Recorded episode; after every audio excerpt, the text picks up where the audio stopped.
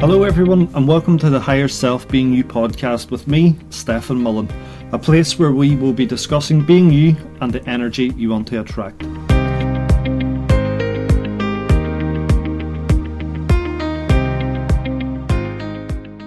So, hello, Dan. Thank you for joining me today on the Higher Self Being You podcast.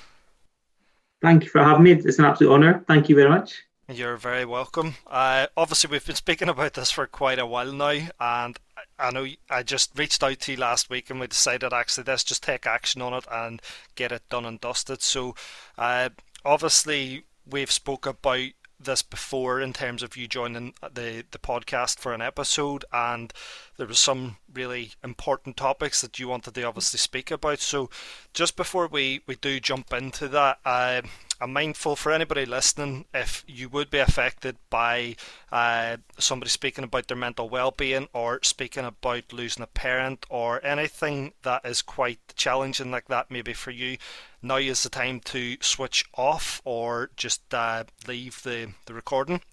Uh, just as well, if anything does affect you as you're going through the episode and stuff, please feel free. You can reach out to Samaritans, reach out to a friend, family member, or even reach out and speak as well to your, your GP. So it's important to be mindful of those type of things before we get started. Keep yourself safe. So Dan, could you just tell me first and foremost a wee bit about yourself? So, what type of person would other people describe you as? Um, so I've had this. Um, I'm hoping, and I think most people think I'm a kind, caring, and loving person. And um, people, including my work colleagues, have said I'm one of the nicest people they've ever met.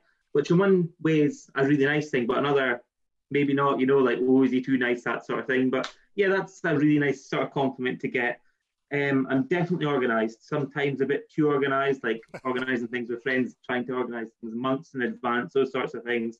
Um, I think my partner, well, fiance Nicola, would um, agree with organised, but I'm um, a bit of a clean freak. Like to have the the house sort of as tidy as possible. Not that we live in a bomb site, but with a, a six month old, it, it um, you know, it's a bit of a rammy sometimes. But um, yeah, sometimes too organised as well. So I think that's how how people would describe me. Brilliant, absolutely brilliant. And Dan, when you're speaking about obviously being too organised and things like, how do you find that balance from sort of being too over prepared? Because obviously life can throw challenges at us as well that we don't really expect. Yeah, so I'm kind of very set in my ways sometimes, and when there's are some sort of challenges coming, I do struggle a wee bit.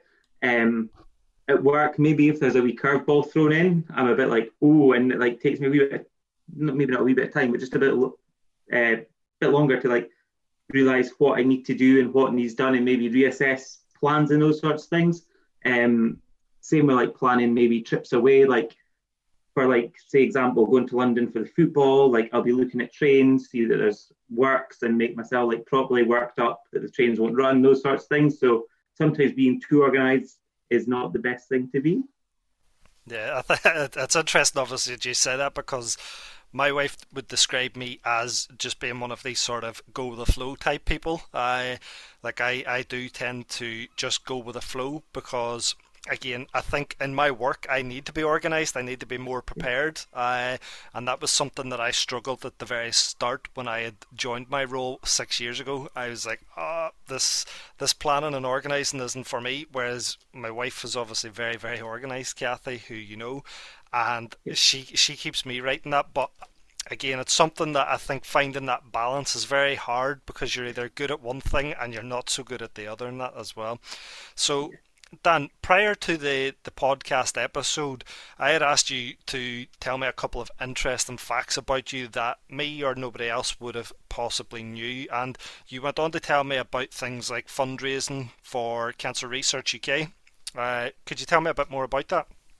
Yeah, of course. So um, I'll go on to speak about this in a bit more detail later. But I actually lost my mum to cancer in 2011. It was our second battle with cancer, which she sadly succumbed to in 2011. Um, so it was back in Hogmanay 2014. Um, I actually saw an advert on Facebook um, about doing dry January for Cancer Research UK, and I thought, why not? Like I hadn't really planned on doing it, but as soon as I saw that advert, I was like, right, that's something I want to do. I thought, you know, it's not a huge thing to go a whole month in January dry. Um, not that I'm a big drinker anyway, but um, you know, just thought it was a bit of a challenge for myself.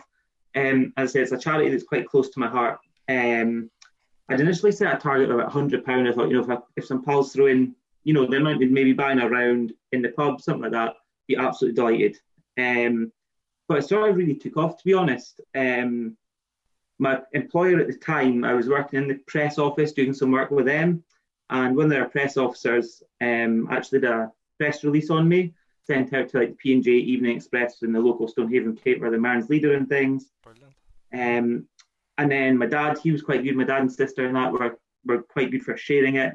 Um, dad was really ramping up, like not ramping up, but he's like, you know, he gets to X amount, you'd be the happiest person ever, that sort of thing. Um, so in the end, I raised over a thousand pounds. Um, I was actually in the top ten percent um, in the UK for that campaign, which was I was kind of flabbergasted about, to be honest, um, and really proud of that achievement. Yeah. Of course, I think obviously it's something that you should be proud of, whether it was a pound or a thousand pound or a hundred thousand pound. At the end of the day, like uh, you had went through a, a big challenge there and losing your mum, and as you said, like we'll speak a bit more about that uh, as we, we get on and stuff. But obviously, Dan, when when we like obviously speak about cancer and things, like it seems to be one of those words that tends to be out there quite a lot these days, like. Uh, usually when somebody says they're ill, it's probably cancer, and that's yeah. that's the mindset yeah. we have. Oh, what is it? Cancer? What is it? Cancer? Uh, and I think it's quite scary to think that something can take over your life like that and stuff. So, like you said there about it being your your mum's second battle with cancer. I'm I'm assuming that she had obviously battled it and beat it before. Yeah, yeah. So it was back in 2008. She'd um, been diagnosed with breast cancer. So she'd, um, as I said, gone through treatment, chemo, radiotherapy for that, and thankfully overcome it then. But it was actually um, lymphoma she um, had in February 2011. It was September. She passed away. It was all very quick. Um, sort of. I remember my dad telling me I'd actually been at um, Sunderland against Chelsea with my uncle the weekend that um, the, the weekend before she passed away. I didn't know. Dad didn't want to tell me because he didn't want to ruin my weekend, which I absolutely respect. And yeah. like, that's one of my favourite memories as a family. You know, like we went to Sunderland, Chelsea, completely sort of on the hoof back in 2005, 2006, January 2006. And that's like one of my favourite memories of like my family, my dad, my sister, and my mum. So you know, it was one of the last things I went to see her on the Sunday when I got home. I remember, just remember my dad telling me, and just like my heart broke, and just I've never felt like anything like it when he told me that news. But like, I take a bit of comfort from the fact that that was one of the last things I sort of well, told her about. You know, like being at Chelsea that weekend against Sunderland, something we'd done as a family before. Like, I just I, I take a wee bit of comfort from that.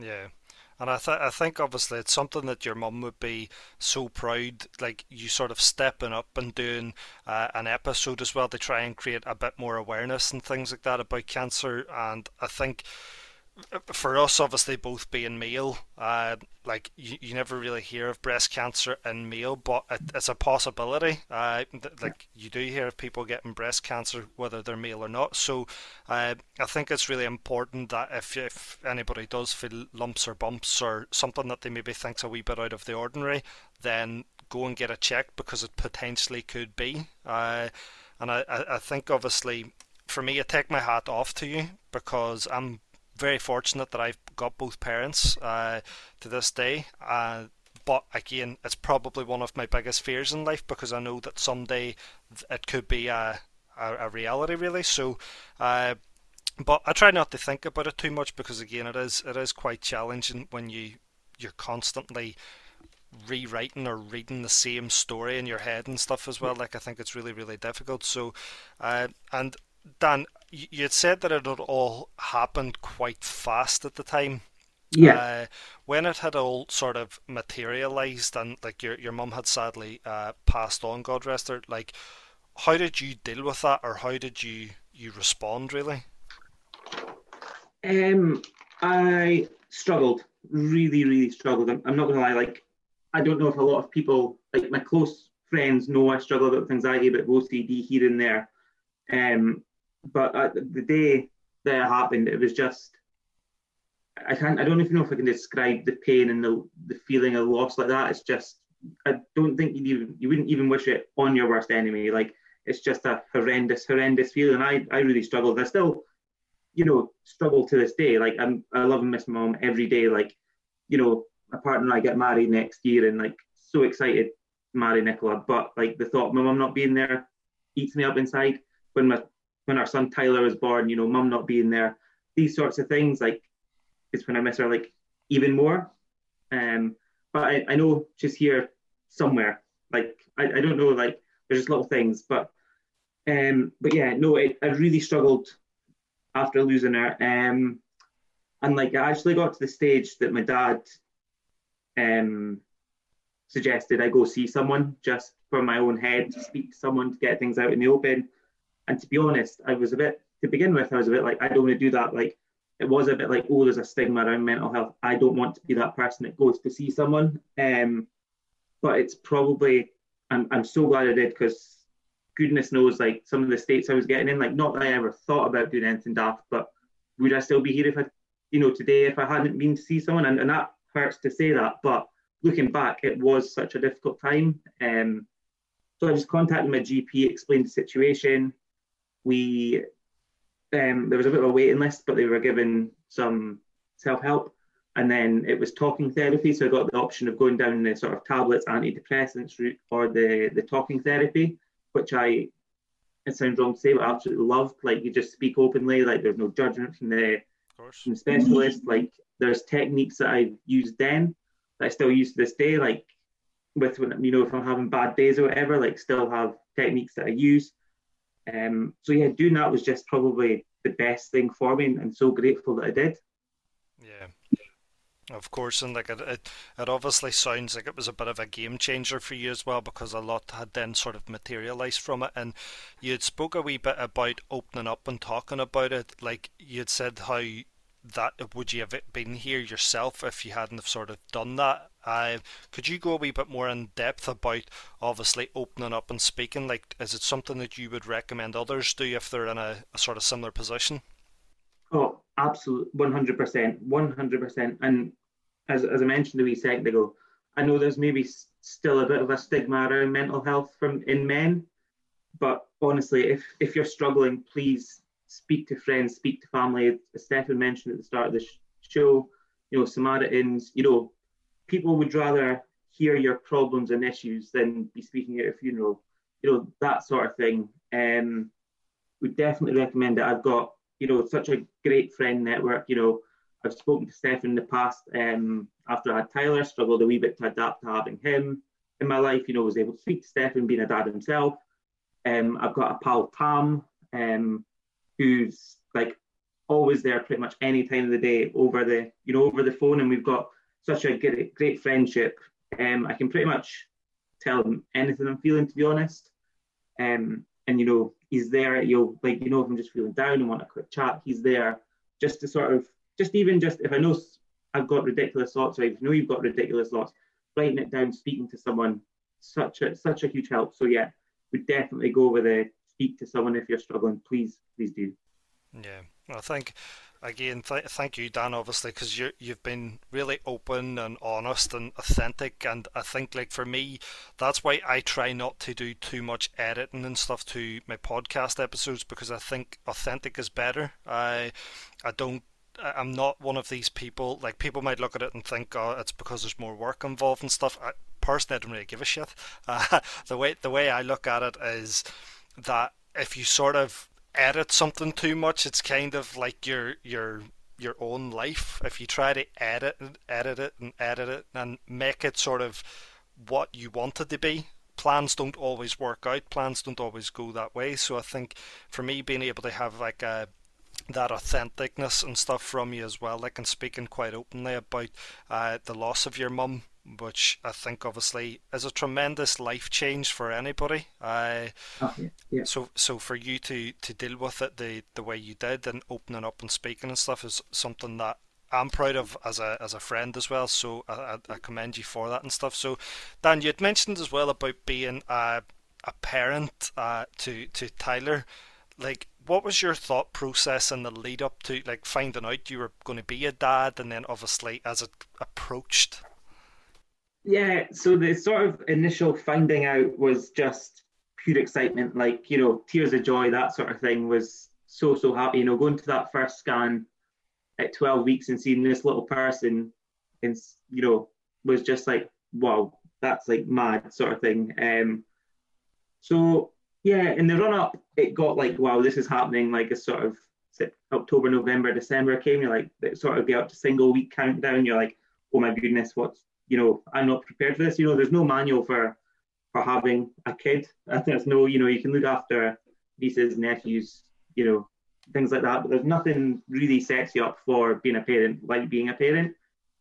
So Tyler decided uh, Nicola was booked in for a section on the um, at the beginning of January, but he was like, "No, no, I'm coming three days early." So that was a a rush across to Aberdeen Maternity Hospital after Nicola had showered and things like that, you know. Um, so that was a rush across Anderson Drive. Um, and yet Tyler arrived, and honestly, it was just such a I don't know if surreal is the right word, just an unbelievable moment. This little human is then is here. He's yours, well, ours. Um, and you know, we're we're here for it, sort of thing. Um, the the first couple of weeks were a bit you know full on. Uh, we had loads of visitors, which was really lovely. Um, and yeah, again, spend time with them. I had two three weeks off my work. That was great. Um, and yeah, I don't know, just the first month, month and a half, I'd say I kind of began to struggle. I don't know if it was just a complete change in life or what, but yeah, just really began to to struggle with it and was like, what the heck? Like, got to look after this small human. Um, you know, it's pooping, eating, and sleeping all the time. Um, so as I said, spoke to yourself, and I've got a pal who's also got a wee lad, so spoke to him, see if he'd sort of felt the same about things. Um, so that really helped having again great friend network around me. Um, so yeah, that was that was good to speak to them. And it's only been I, I'm almost embarrassed to admit it, but it's only been like the last two three months I've really felt that bond with Tyler. Like yeah. that first that couple of months I was speaking to you about, I would go and almost do something else instead. Instead of spend time with him, I'd go and like wash his bottles or put the dishwasher on or deal with washing that sort of thing. And it's almost I look back with a bit of regret, being like, I wish I'd spent more time with him when I was off, when I was, you know, weekends, those sorts of things. But I now feel like, you know, I'm, I'm back in the office three days a week at work. You come home and get the biggest smile off him, which is just it just warms your heart and makes everything worth it. You know, you go to get him in the morning when he's he's now sleeping in his own room, and you just get the biggest, cheesiest smile from from him, which is like absolutely lovely. Um, the screaming matches aren't always the best, but you know, it's it's part and parcel of being a dad, and I, I feel like it's it's getting there, if not there, the relationship of bond with him, which which is really good. Yeah. And I, th- I think like you, you hit the nail on the head initially when you had said like there's no no manual for obviously raising a, a kid and I think like that was something that my mum had told me when I was uh, b- before I had found out obviously about my daughter and I think for me obviously again there's no manual for these type of things and the way that I try to approach parenting is that do you know what? The best parent is somebody that tries. Uh, the for me, the worst type of parent is the person that doesn't care or doesn't want to try, and I think that is the that for me that's the differentiation between obviously being a good parent and supporting your kid or your kids. And again, it's it's no easy task. Of course, it's not. Uh, I think it's it's really important to to know that. So like when you're speaking there about obviously the the bond and almost feeling embarrassed or ashamed. Like I again would say to you, don't be thinking like that because at the end of the day, everybody deals with this significant life change in different ways and again it's it's important to remember Dan that like you have to take care of your own mental well-being first and foremost because again the way I look at it is if I'm struggling then my kids don't get the best of me my wife doesn't get the best of me my friends my family and even for example, like doing my podcast, everybody doesn't get the best side of me. Like they end up getting a, a grumpier, uh, more like uh, antique version of me. So I suppose, like in a way, it, it's important to remember that yeah, there's no instruction manual. The best thing to do is learn and learn together. Uh, it, it's the most rewarding job in the world. Uh, Oh, like yeah. I, I know you would agree with me. Like I wouldn't change being a parent as difficult it is, and obviously I was very lucky with my first child because again, you you know all too well that it was a case of like very good baby, and then Mhm, our yeah. second child it was like up all night, all hours, and this is where I credit uh, Kathy for that because again, I genuinely believe there's a reason that women are the the, the main sort of people to give birth. Uh, I know we hear some bizarre instances now where men are trying to give birth and stuff, but hey ho, who am I to judge? It's not for me, but I think that's where, like, if I look at Kathy and I look at your wife Nicola and things like that, there's a reason they they have this th- th- this just natural ability that I personally don't think us men have. We have to obviously work a bit for that Yeah. bond, whereas like a a kid instantly falls in love with their mum because they've they've Yeah. grown them really, and we get the easy job at the beginning. Uh, we'll not go too in depth about that. I'm sure people understand the birds and the bees, like so. Uh, but Dan, just moving on as well to like uh, some of your, your hobbies and interests and things like so. I know that you're quite a Valentino Rossi fan. Uh, yeah, yeah. Could you tell me a bit about Valentino Rossi and where that sort of stemmed from? Yeah, of course. So, um, back to my dad. Um, I was remembering watching the old 500cc, which is now what MotoGP sort of merged into, um, on the TV back in our family home. Um, I'm pretty sure it was Channel 5, you know, the really old pixely picture, um, pretty bad. From then, I didn't really take much interest. Um, I've got quite a lot of motorbiking memories with the family, um, and my dad in particular. Um, and I was taken to quite a lot of events as a kid with my dad. Um, first one I remember properly was Knockhill in 2000 when I met um, Chris Walker, who's my sort of childhood hero. Um, met him, he won both races. Sun's shone at Knockhill, which is rare. You know, it was an all-round great day. It wasn't probably till two or three, maybe four years later, I got into MotoGP properly. Um, and that was sort of the the Rossi golden age. I just I remember him being this this character. Um, you know, just you know, you get your mundane sort of riders, they do this, they do that, but with Rossi, everyone was of quite exuberant. And like, you know, his celebrations, I remember one, you know, he pretend I think he'd been fined or, or something along those lines. So he dressed up in like a jail outfit, you know, with a boulder pulling behind him, um, dressing as a chicken because his fan club had made up this story about his about him starting a chicken factory, that sort of thing. Um, so just from there and just, you know, it's like, you know, across the world, there's probably a lot of Man United fans. You know, everyone's like, oh, you're a Man United fans, they're the best club, or were the best club in the world at one point for a while, maybe. I'm not going to go into that. But like, supporting Rossi, it was like being a sheep and following him. But like, he was just, he, he is, you know, he's still with us. Um, he's just not racing the MotoGP anymore. Just this, as I said, larger than life character.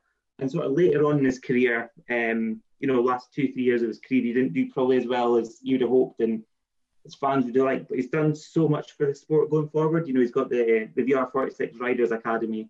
He's bringing up young Italian talent for the future of the sport, and that's beginning to bear fruit now. You know, you've got um, a couple of riders doing well at the top of the championship. Um, at the last race at Assen, two of them were on the podium. Do you know to see that and what he's done for the support, uh, for the sport, sorry, is incredible. So yeah, I don't know. I just I kind of followed the crowd, but I'm not ashamed of that. Um, whereas I would be if I was a Man United fan. So yeah. yeah, I think like obviously it's quite funny for me because being a Liverpool fan, it's funny hearing a Chelsea fan like a Man United fan. Uh, in my eyes, they're both shite. Uh, so, like, uh, but uh, no, I think obviously it's it's it's amazing when you're obviously talking about like that role model. Again, it's it's interesting how we can latch on to somebody or something that we've maybe not known uh, in person or we've not seen in person, and we, we can sort of latch on to that person and actually just sort of have them as a role model. I think, Yeah. like, again, very very similar. Uh, like, I take many role models, but I'll, I'll actually look at, like, again, motorbiking just because of the, the conversation, and I think, like, for me, looking at like the, the Dunlops back in Yeah. Northern Ireland, like I, I absolutely love following Michael Dunlop I think he's a terrific motorbiker, and the fact that the the fella has lost his uncle Joey, his dad mm-hmm. Robert, and his brother William to to motorbike racing, yet he still continues to go and do it at high speeds and stuff like. And I know like people always say that he's a petrol head and stuff like that, but like that, that takes a lot of guts and a lot of courage because he gets back on and goes and inspires a whole new generation and things like that. And I think for me, it's very, very powerful that we can actually look at people like that and take some courage from what they do. Because uh, again, like you, if I go back to like when you had spoke about losing your mum, if I look at any challenges in my life, sometimes it was just a case of looking for something out with and sort of putting my my sort of faith in them and like hoping hoping they would inspire me to to obviously feel mm. better and stuff like that as well, which did turn out to be the the case in a lot of instances. And I think I think then as well, like uh, what what what type of work do you do? I know it's kind of off. Uh, I'm sort of moving away from the, the motorbike and stuff, but what what type of work do you do now, and how do you sort of fit that in around being a parent? Yeah, so um, work for the University of Aberdeen um, in a sort of in a digital marketing role, um, and it's something I really enjoy. I get a lot out of my job. Really enjoy it. You know, challenged every day in a good way, and got a fair amount of responsibility. You know, myself, my boss Jill run the run the virtual open days, um, which see attendees from across the world, over 100 countries attend these events. So that's a great responsibility to have. You know, we've got a, a campus out in Qatar. You know, I'm the web contact person for them, help with their web updates, those sorts of things. So that's really exciting, varied job. You know, I was lucky enough to go and visit Qatar uh, not long after I started a few years ago. Um, but in terms of fitting it round, you know, being a dad and that, you know, the university is great.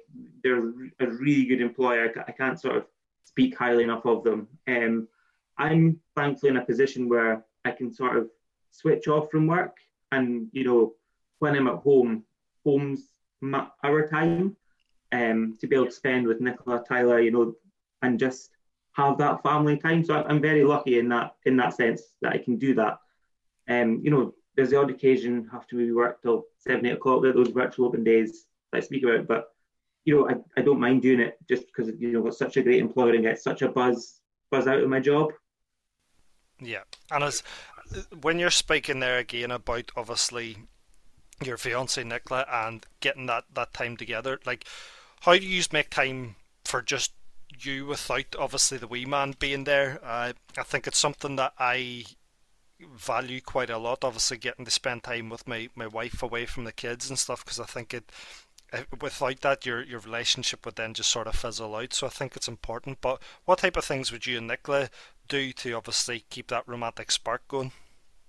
Yeah, so we're we're very lucky in having you know family friends around us that that'll watch Tyler. Um, so we do get a bit of time. Like a couple of months ago, we got out for, you know, Nicola's mum took Tyler for the evening. We were able to go out for tea sort of go for a sort of old school night out, um, which which was lovely. Um, you know, just whenever in the last couple of years, well, I don't think we've been out since properly since before COVID time. So that's coming on two of a bit years now. So that that was lovely and something I think we both needed. Just you know, refresh, recharge, and, and have that night ourselves.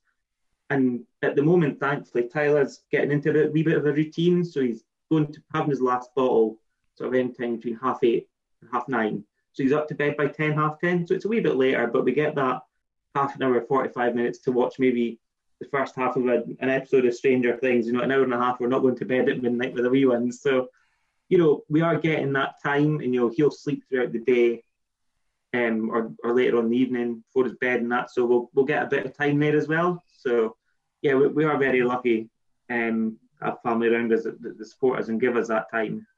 Yeah, brilliant, brilliant. I think obviously what you're saying there. I think again it is really important because again, uh, like Kathy and me would sit down without the kids and watch Stranger Things ourselves. So uh, God knows what we'll do now when that finishes. But I think for me, obviously we talk about being busy all the time, and it's very easy to just sort of neglect that relationship. Uh, I I'm trying to get more into a, a position now where I, I don't look at my phone an hour before bed, or uh, I would maybe spend like a Sunday just switch my phone off, throw it in the bed, and just go and do my own thing. Just because I think technology just takes over everything and anything, and like, what what is your sort of views? Like, would you put your phone to the one side, or like how would you manage the technology because it's so prominent in our job roles?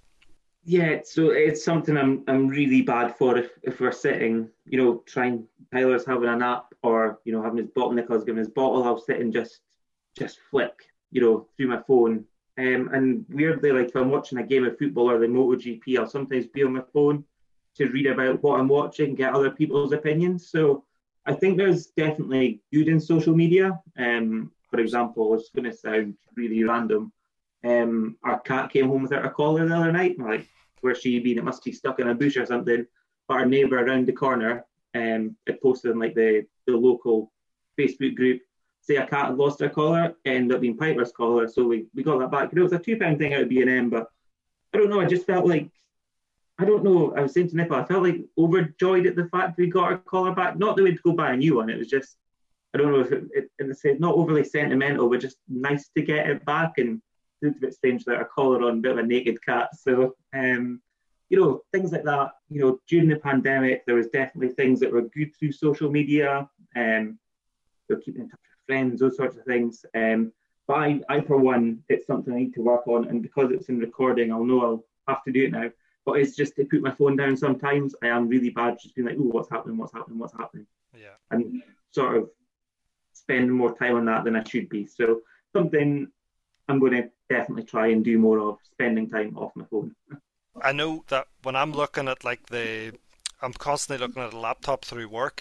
I've got my phone. Then if I sit down with Kathy, I'm watching TV, and like it's just all these different types of technology. So like as a family, I would try and get them out now just to go a walk if it's just around the, the local village or like uh, there at the weekend, like me, Kathy, and her stepdad Ian, we went and actually climbed Bennachie in Aberdeen, and I've signed myself up now to do Snowdon as well uh, at the end of September. So uh, it's just trying to find ways to get out and get away from technology because I think like we can get very very bogged down on it uh, or bogged down in it as well. Like so.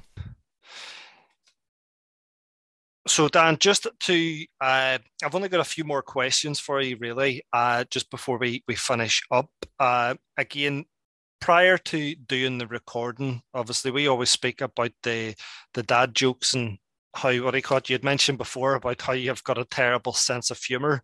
Uh, I think to to lighten the mood and stuff, uh, it'd be quite good if you could tell me your favorite dad joke, if you could think of any off the top of your head. Oh, what's that is a good one. Um, it probably would stem back to my bakery days, which were probably 10, no, no, 10, 10 years or so ago. Um, probably just over that actually. Um, and just jokes like in, you know, making the hot cross buns, it would be like, oh, we're having a cracking time and yoking. It's probably egg jokes, to be honest. Cracking times, you've got to be yoking, those sorts of jokes, which I'm actually sound horrendous speaking saying them out loud, but yeah. Yeah. Just, uh, to be honest, that's excellent. So uh so like yeah, I, I always crack yeah. stupid jokes and again my wife Kathy looks at me as if I've got ten heads at times, as I'm sure people listening are probably thinking the same, like, what the fuck am I listening to?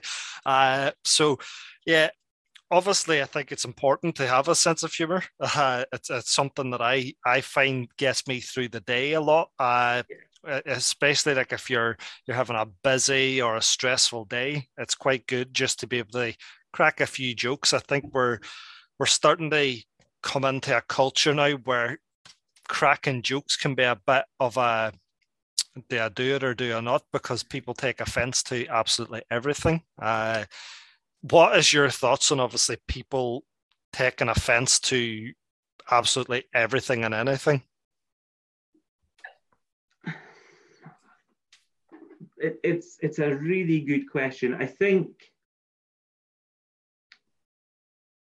you maybe stumped me a wee bit here. Um, uh, I, can't, I, I knew I threw you under the bus there. Uh, yeah. But I, th- I think like just just to add a wee bit more context to it, like I think it's obviously being mindful that not everybody obviously has the same sense of humor as as me. The way I like to look at it is, I know the people to to be able to have a joke with. Uh, I know who to sort of crack a joke with and have a laugh with, and I think it's important to be mindful as well of other people, like especially in a professional context. Uh, yeah. Yeah.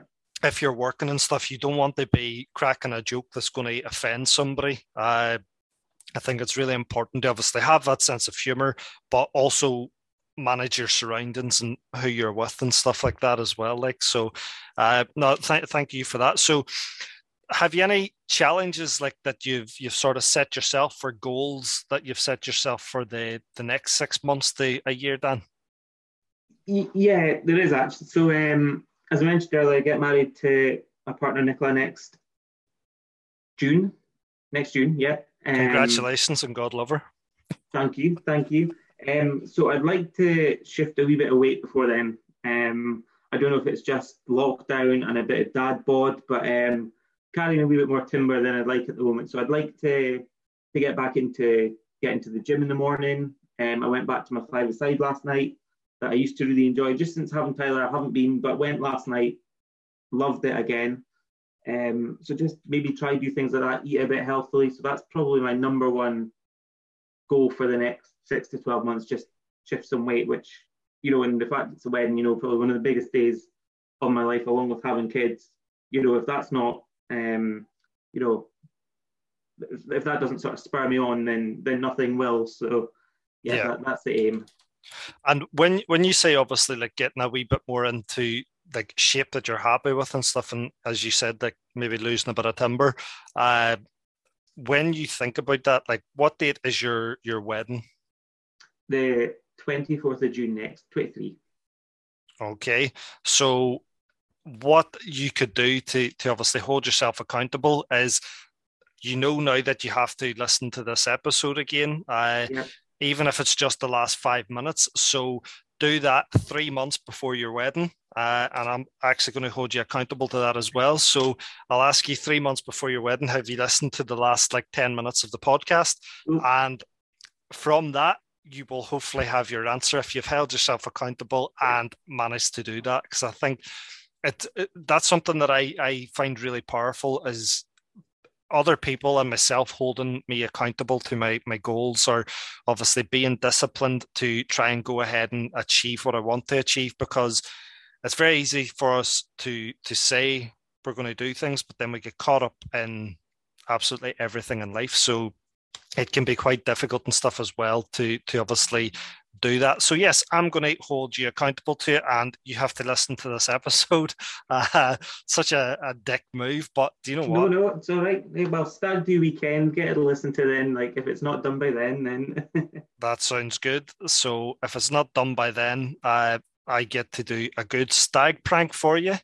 Uh, and obviously, we're going to make sure that Nicola and Kathy listen to this end bit as well. Uh, so, Dan, just before I, I do come to the, the end of the podcast, one of the things I always speak about is surrounding yourself with the the type of people or the energy you want to sort of materialize and manifest in your life. Uh, like, what way do you approach that, or what is your sort of thought process on that statement? Yeah, I, I think it's a really sort of powerful um, slogan, a powerful powerful message. Um, you know, there's no point spending time with people who make you unhappy, or you know, just think what's not what's point, but like you know, why am I spending time with them, sort of thing. So one of the things I enjoy most in you know is spending time with my family, friends, and especially Nicola and Tyler. You know, they're my world. I love them both to bits. Um, so you know, we can either have days where we go out and adventure, you know, go out to like, you know, just just going about down the beach for a walk, you know, explore the seaside, those sorts of things, or just have days like yesterday we were just sat at home, you know, sat in the garden, enjoyed each other's company. Um, you know, so to spend time with both of them's, you know, such a, a huge part of my life. Um, you know, as mentioned, my pals, you know, going to the football, you know, watching the bikes, those sorts of things. Um, is, is something I, I enjoy as well. Um, football, as you'll know, Stefan, is, is a huge part of my life. Um, since losing my mum, my sister and I have become really close. Not that we had a bad relationship before, but like just, just since losing her, we've both become really close. You know, we've we've gone to Pittodrie for quite a lot of years. Um, so you know, enjoy that. Um, you know, as the administrator of our fantasy football league, that's something to enjoy on a post deadline, looking what everyone's done to their team, and a bit like you and Kathy, we spoke about it. Um, Nicola and I will go through, see who's done what to their team, see you know how we're going to go top of our league, and it's like it might sound daft to people that you know aren't maybe football fans or fantasy football fans, but like it is just you know it's it's a game. It's a bit of fun, but it's something you can enjoy together. You know, as you're watching the scores come in or watching Super Sunday, like oh, I've got that player, I want them to score, and it's you know it turns into a laugh, which which is really nice. Um, we spoke about social media earlier, and I, again, you can hold me accountable to this. Spend less time on social media and my phone. Um, you know, there's so much negativity on there, like so much negativity. As both an Aberdeen and Chelsea fan, like you know, Aberdeen won 2 0 yesterday up in Peterhead. We should probably be beating Peterhead, but like folk are like, oh, remember the start of last season, we were all buzzing, da da da da. You're like, just let folk enjoy. You know, if you think, you know, there's so many opinions nowadays. If you say X, someone will say Y, just to try and cause a bit of friction, argument. Um, and you know, there was so much talk during the pandemic. Everyone be kind to each other, and there was a lot of that. You know, there'd be people being kind in the supermarkets. And since life's kind of gone back to normal, that seems to be completely forgotten. Um, you know, we've got folk being, if you don't mind me saying, like just dicks to each other for yep. for the sake of it, and you're like, there's absolutely no need for this. Um, so yeah, um, something else that came to my mind that the other day was like being energy and that. It's like I, I give blood regularly as well. Um, Amazing. So it's something I'm, I'm really proud of. Um, I do it every three months because of my blood type. So it's something that I can give back. Um, you know, and you get a Tunnock's tea cake and a, a, cup of tea afterwards as well. So if anyone wants to take a pint of my blood for that, they're welcome to. But like knowing you've helped someone um, gives me a right buzz as well. Um, so yeah, sort of back to going off on a bit of a tangent here, but like just surrounding yourself with with friends, family. You know, that's how I get the energy I want to attract.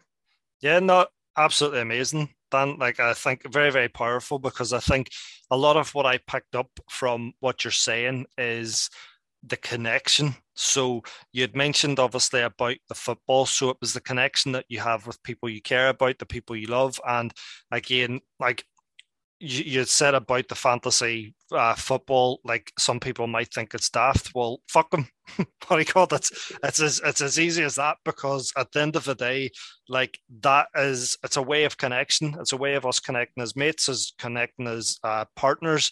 Again, watching the football scores with your partner, it's something you connect with.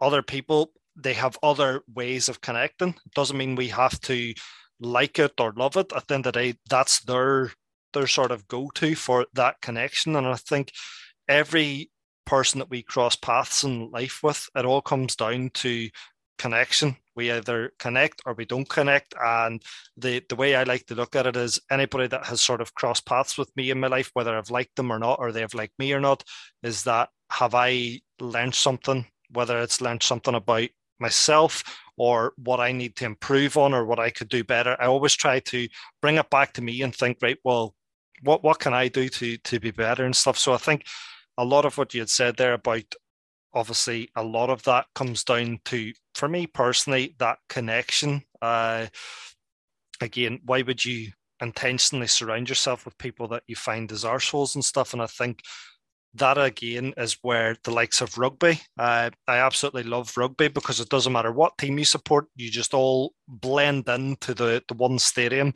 Whereas, like obviously football, as much as I love my football, there's a divide, and like yeah. you and me can have a laugh about it. We can have laugh with our friends and things like that about it. But then there's people out there that just take it a wee bit too far, and yeah. I think this is where it it frustrates me that we still live in a day and age where there's still racial abuse that goes on. Uh, like I've always supported like the stand up, speak up campaign that uh, Thierry Henry and thing uh, that we're part of, and uh, I think again the the whole pr- process now through the pandemic, it's like, come on, get a grip. What what what type of? And I think this is where the football clubs need to take more ownership as well, because it's like you need to be better organized you you just let everybody in because again it comes down to money. Uh, like yeah, yeah. I I struggle to get the Liverpool games because you either need to be in a, a group or you need to be part of a, a certain clique if you like to get in. And it's a pain in the arse because I share that connection with my dad that was how how what he called I got into supporting football. It's a connection I've had with my dad, and I love it. I love getting to sit down and watch a football match with him. And we've actually been to a couple where we we drew two two with a, a poor Arsenal team. I uh, wasn't too happy with that, but again, it's just it's just those ways of connecting and things, I suppose. Like so, it's really really important. Uh, Dan, just final question, just to to finish off. Like, what would your top tip uh, be for anyone out there that is maybe struggling with, with what we've discussed, so whether that's losing a parent or mental health or becoming a, a parent themselves? Yeah, so I, have mentioned it a couple of times, and I, it would just miss. My advice would be just be to talk. Please talk. Um, you know, I lost my mum my life, and as, as, as I mentioned there, it was like just the worst feeling ever, like horrendous, horrendous feeling. I've, you know, thankfully never lost any friends to like, you know, taking their own lives or that. Um, and God forbid it, it sort of never happens. Um, but as, as I said before, you know, our friends and family are there for you. Um, and it is, I think there is still, as I said, a bit of breaking down that stigma around mental health, especially men's men's mental health. Um, and there's more that needs to be done there. But you know, speaking, uh, we're speaking about you know football just a minute ago and our interest. I, I think these role models that we come back to as well, they they kind of do play their part. You know, they have their I think their mental health weeks and that sort of thing where they they focus on that, and that's going to help. You know, football still is in most cases, you know, a very male-dominated sport, and you know, it's great to see the women's Euros on TV and, and the interest in that. But um, yeah, just just more needs to be done around males' mental health. But yeah, gonna, I would just say speak, please. Like there, there is that, as I said at the start, I was like, oh, I don't want to be that person that goes and speaks to the GP. But as I said, it's the best thing I could have probably done at that time. Yeah. Um, and honestly, couldn't recommend it enough. Yeah.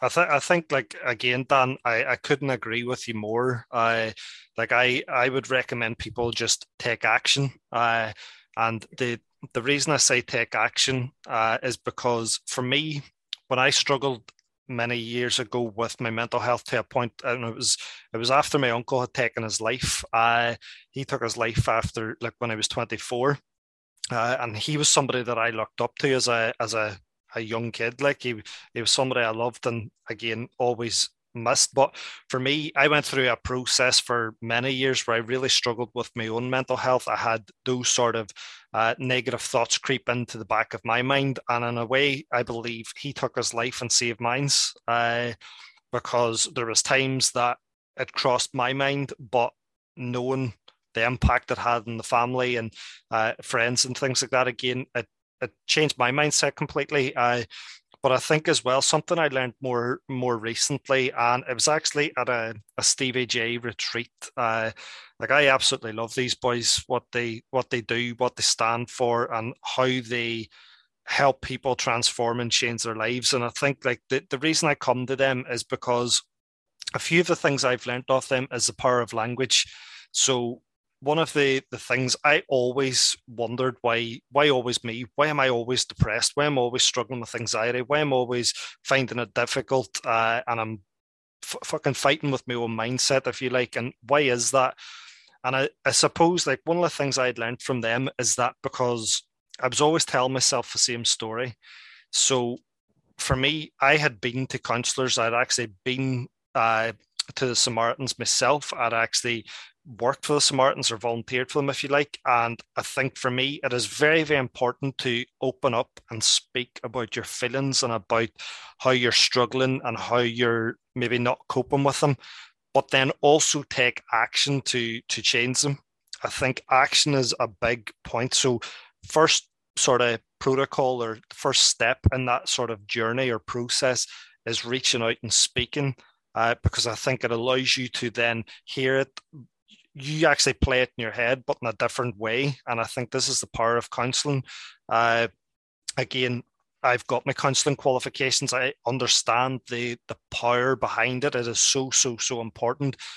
But the big thing for me then is taking that action after. So what do I now do to get me out of this? And a big thing that I had done was I stopped actually reading books on depression. I stopped reading books on mental health and uh, like all the, the sort of negative thought processes. And I started looking and reading and engrossing myself in books and podcasts and things that are about positivity and about changing your story and changing your mindset because I think it's really, really important that we we change our thought process and you've probably heard before many big uh, role models of mine like Tony Robbins and Stevie J and things like that. They always say, change your thoughts and change your world.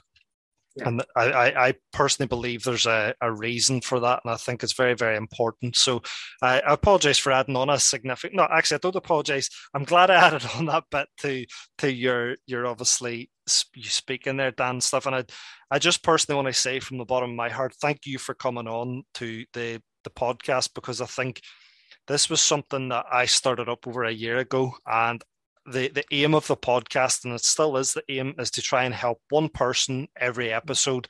It, for me, it doesn't have to be hundreds of thousands, it doesn't have to be hundreds of millions. If I help one person per episode, the way I see it is that they could go out and potentially help 10,000, 20,000, 30,000. So, again, it's about that connection, I suppose. So, yeah, thank you, Dan, for for coming on. Thanks, Stephen. Really enjoyed it. Thanks for having me. You're welcome.